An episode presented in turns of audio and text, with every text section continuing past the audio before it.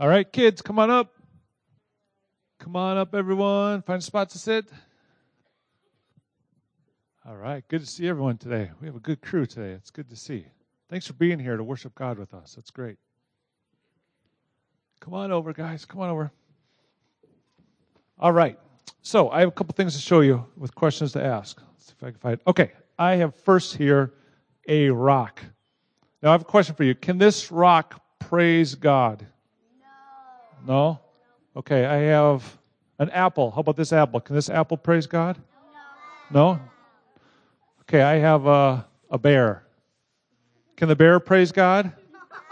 What if it was a real live bear? Could that bear praise God? No? Well, Psalm 19 says that the heavens declare God's glory, right?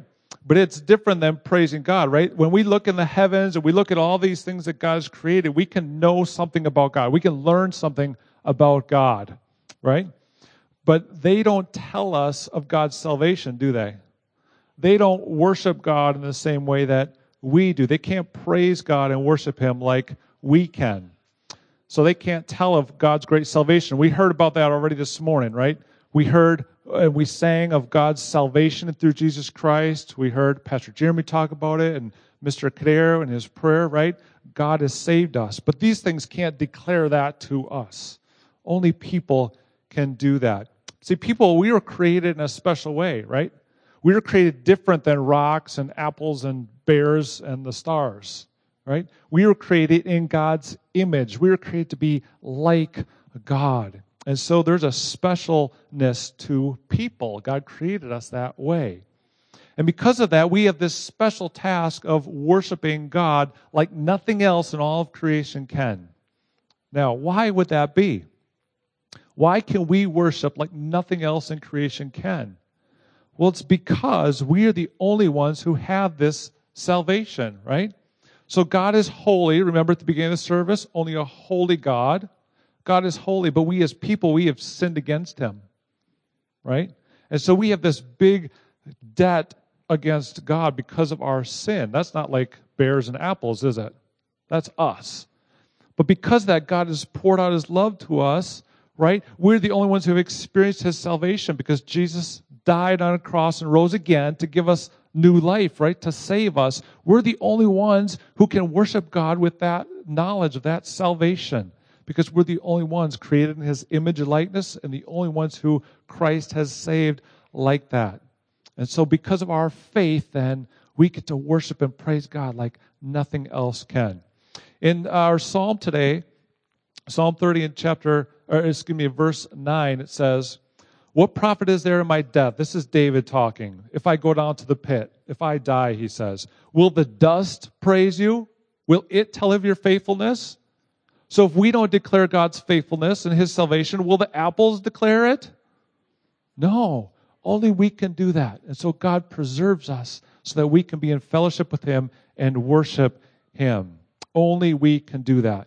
So, do you think we can fulfill that great purpose of worshiping God and praising Him and telling of His great faithfulness, even as we sang about just a little bit ago? Yeah, we get that special privilege to do that. Only people get to do it in that way because we know of God's salvation for us that will last forever and ever. So we get to praise and worship God with great joy. All right, thanks for coming up. Pastor Jeremy's going to come now and preach through Psalm 30. All right, thanks, Sean, for the prayer, and Pastor Jeff for leading the children. If you have your Bibles, please turn with me to Psalm chapter 30. Psalm chapter 30. Keep going, Sam. Keep going. That way. There. All right. Uh, you know, we've, uh, in the summers, we're trying to preach through 10 Psalms a summer, and so we're on our 10th for the summer, Psalm 30. I don't know if they've been helpful to you. I, I love the Psalms. I am convicted, humbled, taught. You see life being lived before the face of God and responding and all different kinds of stuff. And Psalm 30 is another of those. And so I hope that be helpful to you. So what I'm going to do, I'm going to, after Psalm 30 next week, we're going to do two in Proverbs. One looking at the overarching uh, reason that Proverbs is written is parents to their child, my son. So we're going to look at that. And then the following week, we're going to look at marriage in Proverbs, the Proverbs about marriage. And so hopefully those two will be helpful. A Psalm of David, pray, and then give you some of the background to it. A Psalm of David, a song at the dedication of the temple. I will extol you, O Lord, for you have drawn me up and have not let my foes rejoice over me. O Lord my God, I cried to you for help, and you have healed me. O Lord, you have brought up my soul from Sheol. You restored me to life from among those who go down to the pit. Sing praises to the Lord, O you his saints, and give thanks to his holy name. For his anger is but for a moment, and his favor is for a lifetime. Weeping may tarry for the night, but joy comes with the morning. As for me, I said in my prosperity, I'll never be moved. By your favor, O Lord, you made my mountain stand strong. You hid your face. I was dismayed. To you, O Lord, I cry, and to the Lord I plead for mercy. What profit is there in my death? If I go down to the pit, will the dust praise you? Will it tell of your faithfulness? Hear, O Lord, be merciful to me. O Lord, be my helper. You have turned for me my mourning into dancing. You have loosed my sackcloth and clothed me with gladness, that the, my glory may sing your praise and not be silent. O Lord, my God, I will give thanks to you forever. Let's pray. Father, you deal well with your servants in accordance with all your promises. Teach me what you're like Teach us your word. We believe in it. Father, we go astray and so are afflicted, but now we want to keep your word. You are good and do good, so please teach us your word. We are sometimes smeared with lies, but your whole, with our whole heart, we keep your precepts, for they are true. Teach us to delight in your word. It's good that we're afflicted, that we may learn to turn to you and to your word. Father, the law of your mouth is better to us than 10,000 gold and silver pieces. Help us now. Amen. Again, we see at the front of this psalm uh, that it's of David and it notes at the dedication of the temple. Most of the psalms that we've preached through to this point haven't given us any info on the context. This one uh, is a bit curious. If you remember, David didn't build the temple. He had designs to build the temple. He thought he would build a temple, and God came to him and said, No, you aren't going to build me a house. I'm the covenant God. I'm going to build your house. I'm going to send you a son who will reign forever. So David never built the house. He never built God's house. He never built God's temple. And so the way that most people or that people consider this are there's three different ways. One, this is the word temple there could be house, could be tabernacle, could be temple. So one, they think this is at the dedication of David's house. It, he built a big palace of cedar in 2 Samuel 5, and this is the dedication of that house. I don't think that's probably it. Could be something to do with the tabernacle. Something, something had happened with the tabernacle, maybe Absalom's rebellion and it kind of being used wrongly, and this is kind of restoring the tabernacle and maybe David got sick before it, and so that's it? I don't think so. Could be. Likely this is, just as David, if you remember, he didn't build the temple, but do you remember what he did in preparation for building the temple? Remember? He gathered all of the building materials and got them ready so that Solomon, his son, could build the temple. Well, it's not that far fetched then that David wrote a song preparing for the building of the temple and its dedication. So that's probably it. Maybe. Don't know. Uh, what we do know in the psalm is that this is a psalm of praise on the back end of David being restored after sin. David, you see in verse 6, he's full of himself. He's prosperous. Kind of thought that he attained that by his own goodness and power, and now he's good. Nothing's going to touch him. And God humbles him. God brings an illness into his life and David is healed in verse 2. He's restored. His life is restored from the, those who go down to the pit in verse 3. And so he's praising God. So this is a psalm of praise for God's restoration, forgiveness, bringing David back. There's three parts to it. Verses 1 to 5 are praise, as are verses 11 and 12. So the bookends of the psalm are high praise. In the middle of it, verses 6 through 10, David goes into some detail of his sin, his pleading with God, uh, so that we understand that David uh, was in trouble for his sin. And so the sin again is kind of the self sufficiency. Things are going well. David feels good.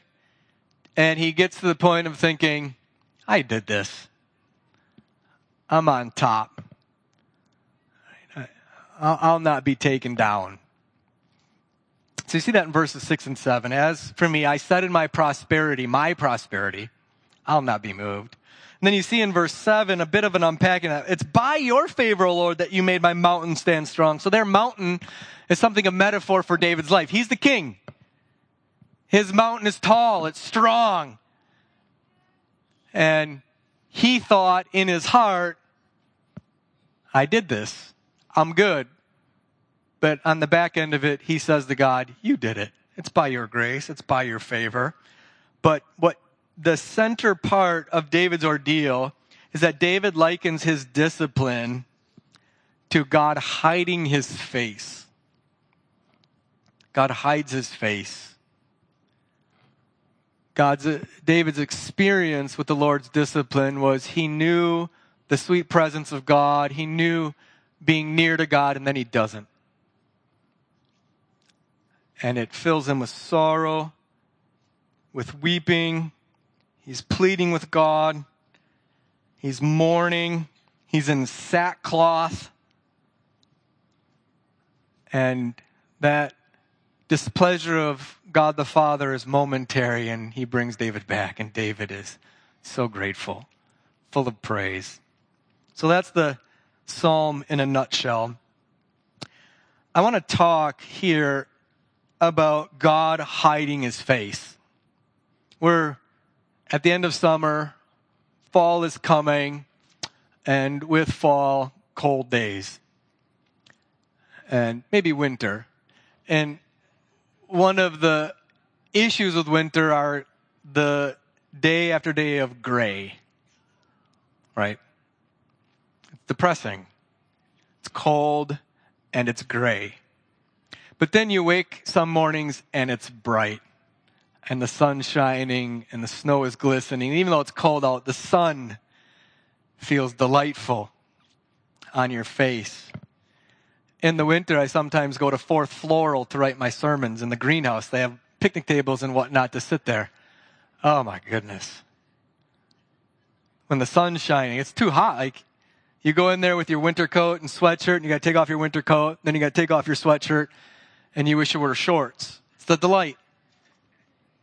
Well, that's what's happening in Psalm 30. David had experienced winter gray of God hiding, God with moving, God withdrawing the glory of his presence, the warmth, the help, the joy of that. And now he's returned it. And David couldn't be happier. He couldn't be more grateful. Maybe you've experienced with a, a dear friend or your spouse or a child just severe relational distance because of sin. The joy and intimacy and help and all that that you had in that relationship is gone. And you miss it and you long for it and you want it. And you cry out for it to be repaired, for the breach to be healed. And then when it is, you return to favor and intimacy and the help and the care and the mutual love. It's joy. It's happiness. Now, for a Christian, our greatest good is God.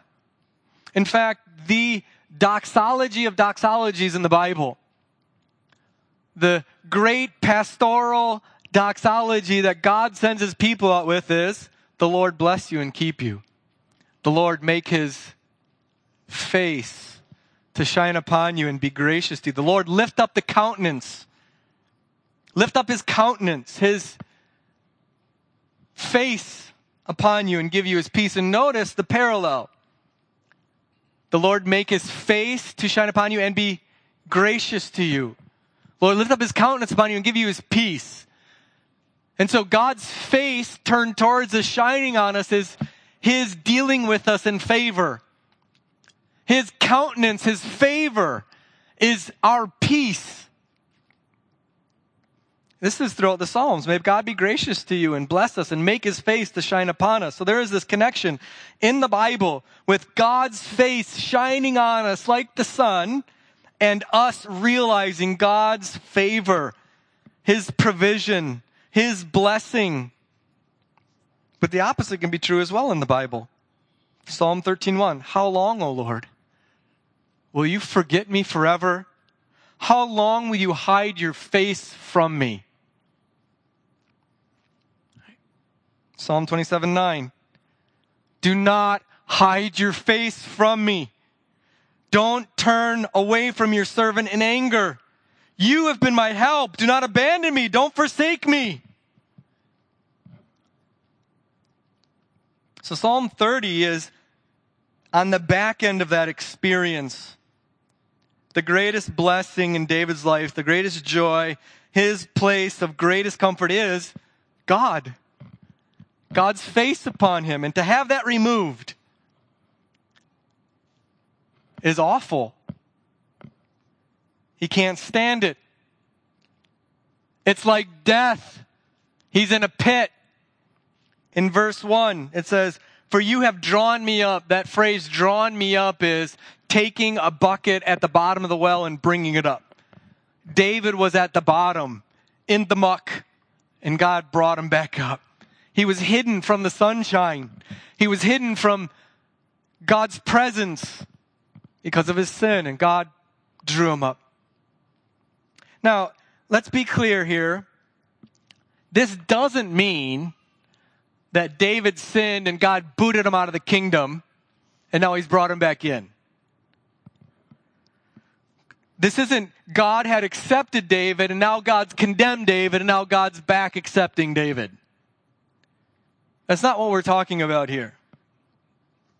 And throughout the psalm, David is calling on God as Lord, capital L O R D. That is the God who has saved me, my covenant saving Father. David is God's son. David is justified before God. David is accepted by God. David is within God's eternal salvation. But within that place of eternal salvation, the relationship between God and David is dark, it's clouded, it's distant because of David's sin. So this is God the Father disciplining his son. Turn with me, if you would, to Hebrews chapter 10, 14. We're going to look at two different passages here in Hebrews just to get our minds around this.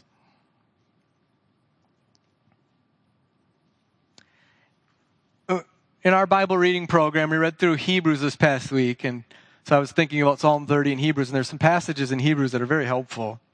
And, and Hebrews, Hebrews at the back of your Bible in the New Testament, almost to the end. So in Hebrews 10:14, for by a single offering he has perfected for all time those who are being sanctified. Who's the single offering? Jesus. So there's no more needed offerings, right? There's no more sacrifice for our sins needed to be made. Once for all, done. It is finished. We sang a couple songs that delightfully reminded us of this. So for by that single offering, by Christ's death, he has perfected for how long? All time. In Psalm 30, verse 3, it calls us saints. How can that be? How can you be referred to as a saint? Because I know you. You ain't that. How can you? Because of Christ. Because by his sacrifice, you have been made perfect for all time. But is that all that we know about us? No, look at the rest of the verse. Those who are being sanctified. There's a paradox as a Christian. You are perfected for all time, and you have a lot of perfecting to be done. Isn't that something? You're already counted righteous before God the Father, and you're not yet righteous in word, deed, thought, intent. So we see that in Hebrews or in Psalm 30. David is the son of God. And David continues to sin, and God the Father is disciplining him so that he continues to be sanctified. We see this in Hebrews 12. If you just turn over a page. In Hebrews 12, 4 to 14, there is this exhortation that we, as we continue to work out our salvation with fear and trembling, sometimes despair of our ongoing sin and God's discipline of it. And one of the things that children are tempted to believe when their father or mother disciplines them is that my father and mother must not love me to cause me this pain. You know what I mean? You just don't know what it's like. You know? You're ruining my life. So that's what's going on in Hebrews 12 in your struggle against sin in verse 4, you have not yet resisted the point of shedding blood. Listen, and have you forgotten the exhortation that addresses you as son? My son, do not regard lightly the discipline of the Lord, nor be weary when reproved by him. For the Lord disciplines the one he loves. He chastises every son whom he receives. It is for discipline that you have to endure. God is treating you as sons. For what son is there whom the father does not discipline? If you are left without discipline, which you've all participated, then you are illegitimate children and not sons. Besides this, we had earthly fathers who disciplined us and we respected them. Shall we not much more be subject to the Father of spirits and lived? They discipline us for a short time as it seems best to them, but He disciplines us for good, that we may share His holiness. We could keep going. So, within Psalm 30, we see this difficulty of discipline. And sometimes Christians struggle with this idea. Why do we have to confess sins on Sunday morning? We're forgiven. You're forgiven, right? Why do you have to ask for forgiveness?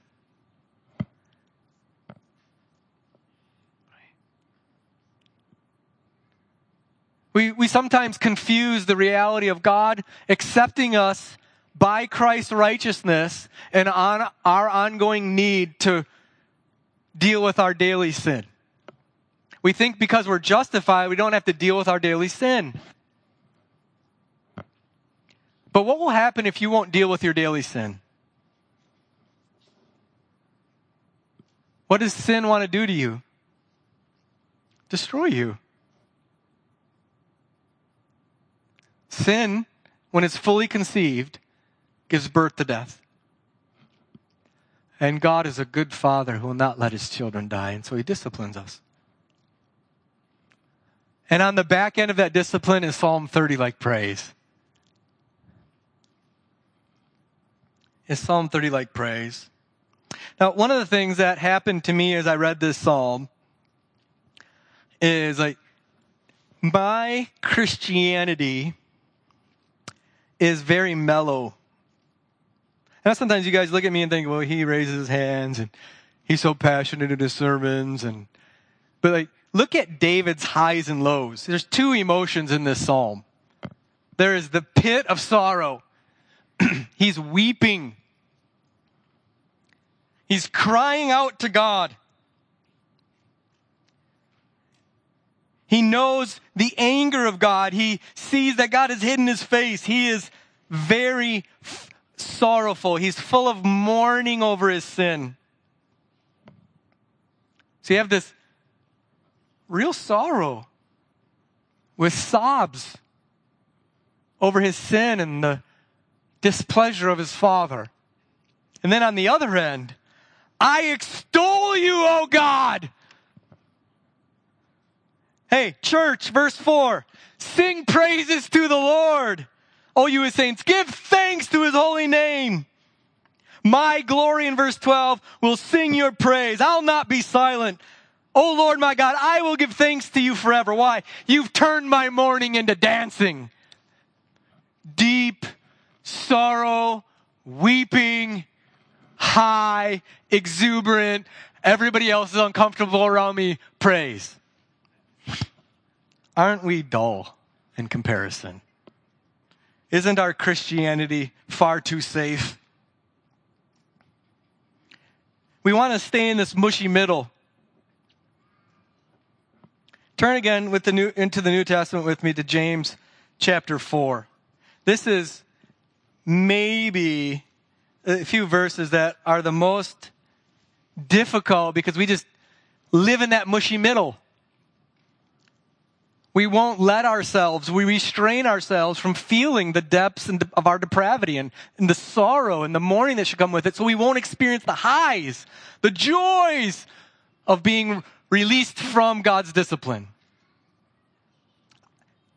Is your Christianity anything like what we're about to read here? Listen to this. He, that is God, gives more grace. Therefore it says, God opposes the proud, but gives grace to the humble. Okay, pause. Psalm 30.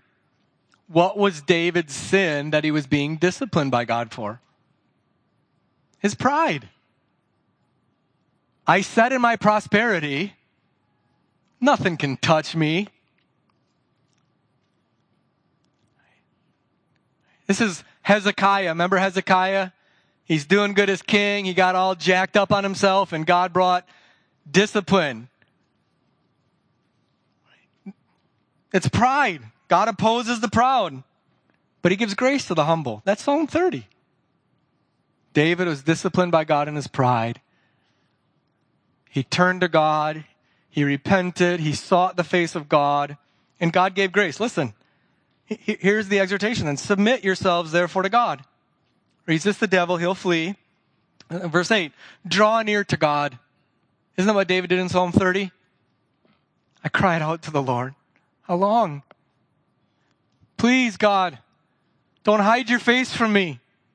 Draw near to God, He'll draw near to you. Listen, cleanse your hearts, you sinners. Purify your hearts, you double minded. Be wretched and mourn and weep. Isn't that what David was doing? But we won't, will we? When's the last time you wept over your sin rather than blaming other people?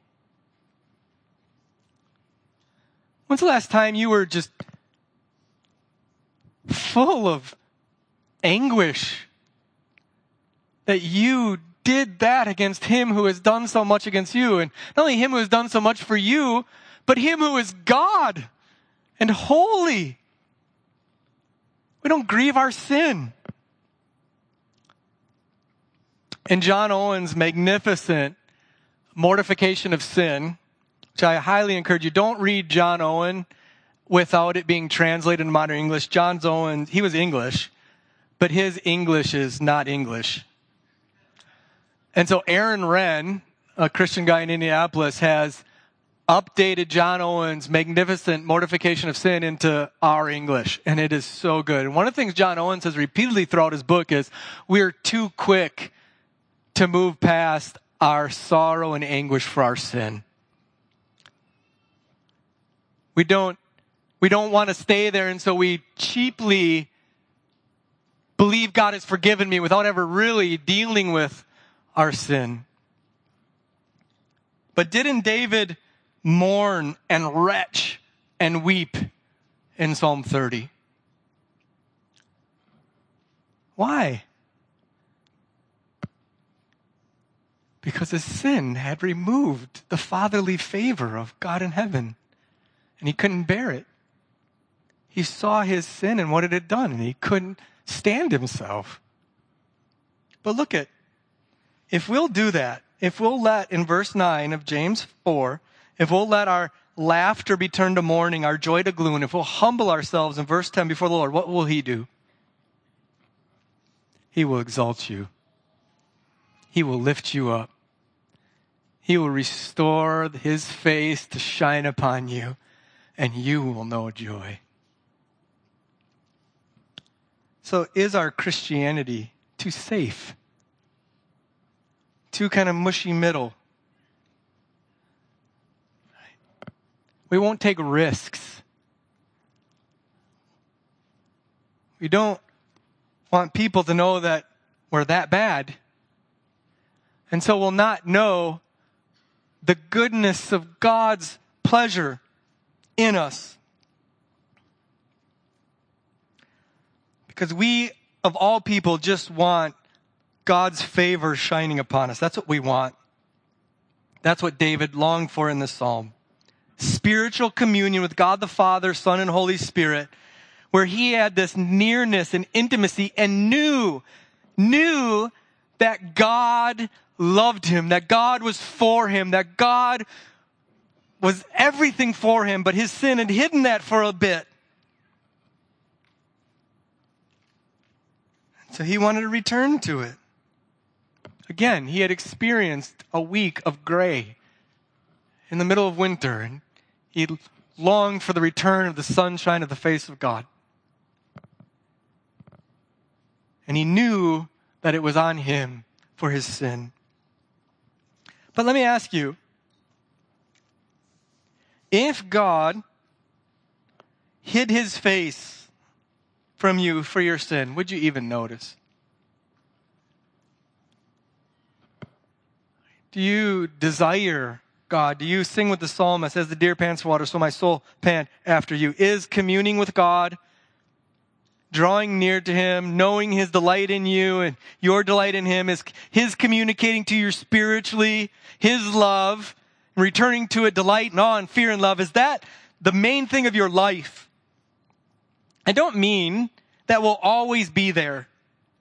I don't mean that we can constantly live in that full feeling of God's pleasure and our joy in him, but are we seeking it? Or do you kind of think like David in verse 6 that you're pretty good. You've gotten it. I'm good.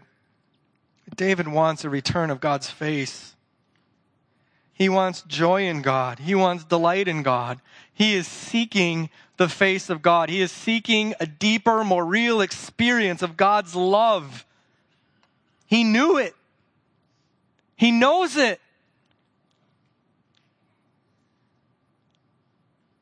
and he wants it again.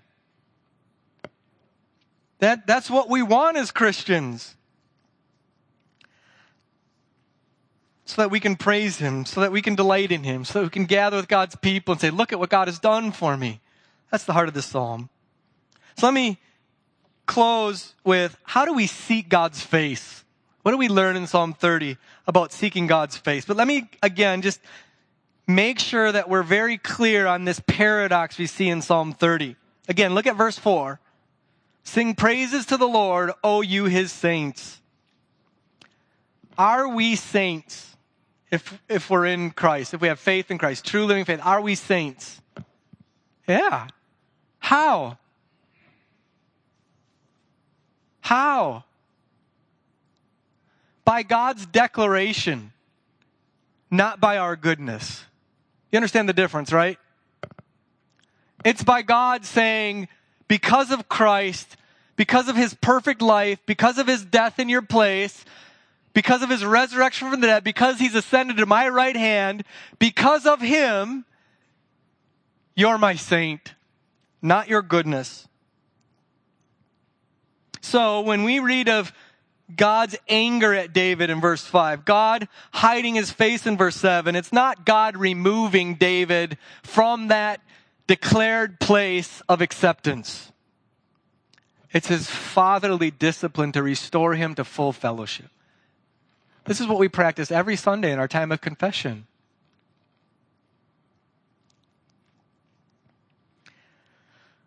I read a quote this morning whatever a man trusts in, trusts in, whatever a man trusts in, man there, not in masculine, but in humanity. No offense, sisters. What a man trusts in, from that he expects happiness. We put our trust in something because we expect to reap happiness. Is that wrong? No. It just depends on what you're putting your trust in. What was David putting his trust in that brought God's discipline upon him? Himself. Would David find the happiness he sought in himself? No. he could never satisfy himself in that. And so, is God's discipline of David here loving? Yeah. so that David would put his trust in God and find his happiness again in God. So David disciplined him so that David would return to him. So how do we seek God's face? How do, how do we return to him, trusting in him who is all of our happiness? Right? Who is our highest comfort and intimacy and pleasure. How do you seek Him? Well, first, one of the ways that we often answer that question is by just going after what we do. Now, there are things that we must do, but let's first begin with who we are. Again, drawing your attention to this word saints. David or, or the word Lord, excuse me. David, throughout this psalm, refers to God, the one true eternal God, the triune God, in this all caps Lord. This is a David understanding that his sin did not remove him from his place in God's saving love. David's place, his acceptance with God, wasn't ultimately based on his doing, but on God's grace. And so to seek the face of God is first of all to know that God in all things is for us and not against us because he has accepted us in Christ. Could David have any assurance that if he turned to God in his sin and pled with him for mercy, that God would bring him back? Yeah. Why? It's not because David was so good. It's not because David had a record of doing things so well, because David was such a good father. He was a terrible father. It's not because he was so sexually pure. Why? Could David know that if he pled with God for God's forgiveness, for God's restoration, that David would know that God would do it? Why? Why? Come on, why? Because of God's grace. Because of the position David had before God is accepted son, forgiven because of Christ. So as you see God's face, first know that you're seeking the face of God who is incredibly gracious towards you. We sang it. Great is your faithfulness. Second, consider your motive in seeking the face of God. And draw your attention to verse 9 David's asking God questions here. Remember, this is David reflecting back when he was in the middle of the discipline of God. And he felt like death. He felt like God's absence, God hiding his face was death. God, what profit will there be in my death? If I go down to the pit, will I be able to praise you in the grave? Will I be able to tell with God's people in the church of your faithfulness? What's David doing here? What's his motive in wanting restoration? To praise God. This is Paul in Philippians 1 21. What does he say? Right? I, I could live or I could die. I know that being faithful to Christ is threatening my life. and I'm right there. He's in prison. If I live, it's opportunity for more ministry to God's glory, to praise God. If I die, it's the greatest gain. This is what David's doing here. God, I want to live. I want you to deliver me from this pit of your anger at my sin so that I can get back to church and praise you with God's people. That's his motive. Why do you want God's face? Why do you want to know his great love? Is it just so that you can have more stuff? It's so that you can be seen as really good in the eyes of others? Or is it because you want to glorify Him? So, first, know your place in the kingdom, that you are a blood bought saint. Second, consider your motive. Is it for the glory of God? Third, David's just praying, isn't he? How do you see God's face? Seek his face. Look at how David prays. I cried to you for help.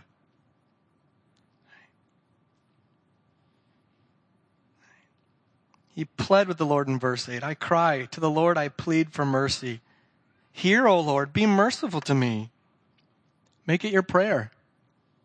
God, I, I want to know the pleasure and intimacy of knowing you more. Please. Like, turn everything else to taste like poison except knowing and delighting in you. Or as David or Paul prays in Ephesians 3 God, fill me with your spirit that I might have strength to comprehend with all the saints the height, depth, length, and width, the great love with which you loved me in Christ. So pray for it. Pray for it. Or pray this for others. How about this, husband? If your wife isn't giving you the respect you want, I wonder if you'd pray for her to know more the face of God's pleasure instead of giving her the silent treatment. Or wife, for your husband, he isn't giving you the emotional intimacy, the attention. Fishing has his attention, not you. And you're angry and upset. What if you prayed for him? That he would know the joy of knowing God more, and that that would lead him to love God better. Maybe it's your children. Maybe you're angry at somebody at church, disappointed, you're giving them the cold shoulder, you're unwilling to go into the conflict. Do you love them enough to pray that they would know deeper, warmer nearness of God's love? Pray. And then lastly, we praise, don't we? We praise. That's what the psalm is. We praise God for who He is. He's the Lord. He's the Holy One.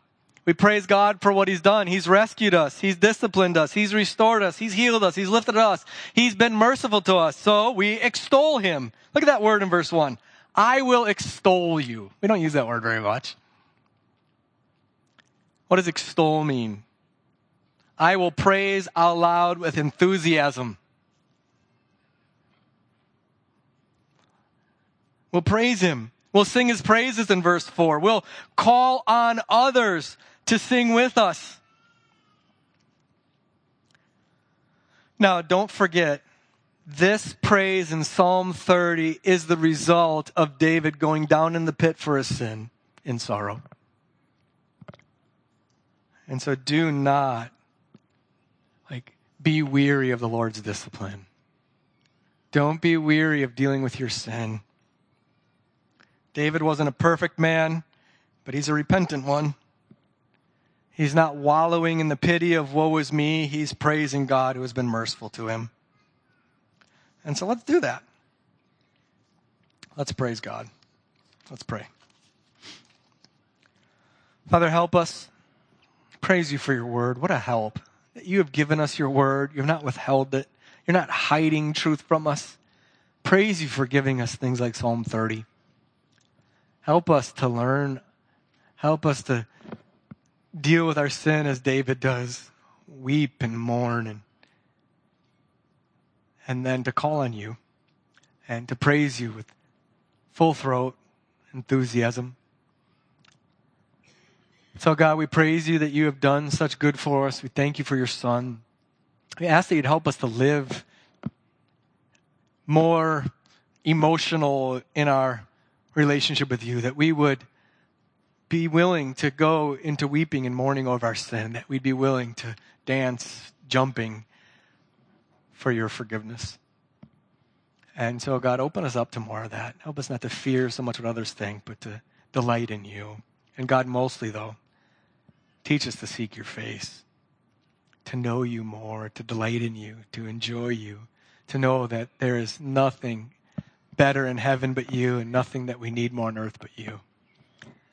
And so, God, help us with this. Please teach us this.